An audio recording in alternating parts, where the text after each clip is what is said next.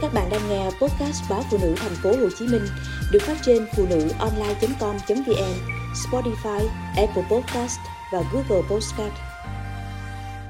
Đã thương thì lòng chẳng hẹp. Ngoài kia, nỗi lo sợ hoài nghi về tình yêu của con cái với cha mẹ nuôi vẫn còn ẩn hiện đâu đó. Chừng khuya, tiếng xe cà tàng của giường lại chạy về đậu bên hàng rào thiên lý. Căn nhà chung cư vẫn còn sáng đèn, bởi dì vẫn đợi chồng về.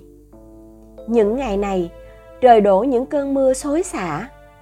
Hai vợ chồng gom góp đâu đó được mụn con của hời với người mà thành ra vật báu của mình. Nghe tiếng dượng về, thằng viên khóc ngất như thèm hơi ấm của cha. Vì cả sáng chỉ có mẹ ở nhà với chiếc máy may bần bật. Hạnh phúc nào bằng, vợ chồng có nhau, rồi dượng bảo để dượng thương con bớt, cho dì nghỉ ngơi. Dượng quê bến tre, mảnh đất phải đi qua mấy lần đò, ghe mới về tới nơi. Ngày dượng rời xứ, chỉ 14 tuổi, đi học việc trên đất Sài Gòn để mong một ngày ổn định lo cho ba má. Thấy dượng siêng năng, thật thà. Người ta gả con gái cho.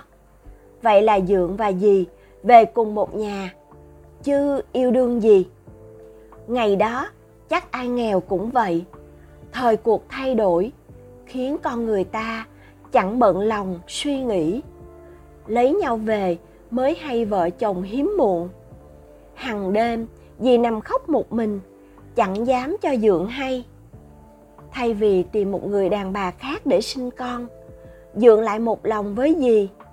Dượng bảo, con cái là của trời cho, mình không cầu cũng chẳng kiếm. Nếu vì mình hiếm muộn mà bỏ nhau, thì còn gì là nghĩa vợ, tình chồng.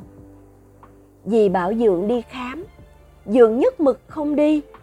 Dượng cho đó là số phận của mình chòm xóm có lúc cũng dè chừng, lời ra tiếng vào. Nhưng lòng người đàn ông đã quyết, chẳng có gì có thể lay chuyển. Nghe có người bỏ con, dì ẩm viên về nuôi khi tròn một tháng tuổi. Mùa nối nhau qua đi, thằng viên giờ đã gần ba mươi, vừa cưới vợ và ra sống riêng. Mỗi tuần chạy qua thăm dượng đôi lần cửa tiệm sửa đồ điện tử ngày xưa. Giờ là trung tâm mua bán nội thất sầm uất.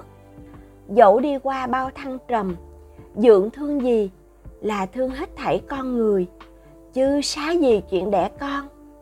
Chú chó lông xù tinh nghịch cũng được xem như con cái trong nhà. Tình yêu hóa ra là lòng nhân ái khi ta biết quan tâm và sẻ chia. Dượng nhìn gì triều mến khi có khách đến mua hàng, vẫn một tiếng em, đáp lại là tiếng anh ngọt xớt họ cứ thế nắm tay nhau, đi qua con dốc còn lại của cuộc đời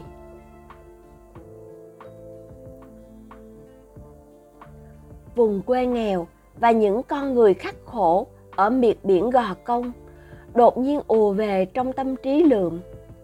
Hơn 30 tuổi đầu mà chẳng dám cười vì sợ người ta biết mình hạnh phúc, nên cứ lầm lũi, cho giống bất hạnh. Bị ba mẹ bỏ rơi, đi nhặt rác, bán kiếm tiền, tự lo thân mình từ khi năm tuổi. Tại chợ huyện, một ngày, thằng lượm được ông bà bảy, quê long an đi ngang nhận nuôi. Về sống với anh chị em, con ông bà, thằng nhỏ được học hành tử tế. Nhưng chắc do khổ quen nên học hết lớp 6 nó nghỉ. Chị hai thương nên mang lên sài gòn học nghề, cho đỡ cực cái thân. Dù thế nào, nó cũng thương ông bà bảy, nhưng không biết diễn tả thế nào. Vì nhìn ông bà, nó lại nghĩ đến cha mẹ nó. Được cái, nó xem chị hai như mẹ ruột. Nói gì, nó cũng nghe. Chị lo cho nó cái nghề thợ bạc rồi lấy vợ, sinh con, cũng một tay chị có lần, lượm hay tin mẹ đẻ bị bệnh trên thành phố, nhưng nó chẳng động tĩnh gì. Chị hai kêu nó vào thăm. Đứng trước mặt ông bà sinh ra nó, mà hai con mắt nó cứ khô quánh. Chẳng có chút gì gắn bó. Chẳng hiểu chuyện người đời lại trách. Giờ ngon lành rồi, nên quên luôn cả máu mủ ruột ra biết nói sao. Con người ta bị bỏ rơi, sẽ trơ trọi thế nào? Những đứa trẻ chẳng biết nương tựa vào đâu. Nó chỉ biết có một gia đình đang cưu mang nó. Còn lại là những lạc loài, trắc ẩn thiệt hơn. Giữa người cùng dòng máu mà đứt ruột bỏ con với người dưng nhưng nặng lòng thương nó, thì biết mình mang nợ với ai? Với ai đó, trở thành cha mẹ là một thiên chức. Nhưng với lượm và viên thì không. Nó quan niệm trách nhiệm nuôi dưỡng con cái mới đáng được ca ngợi.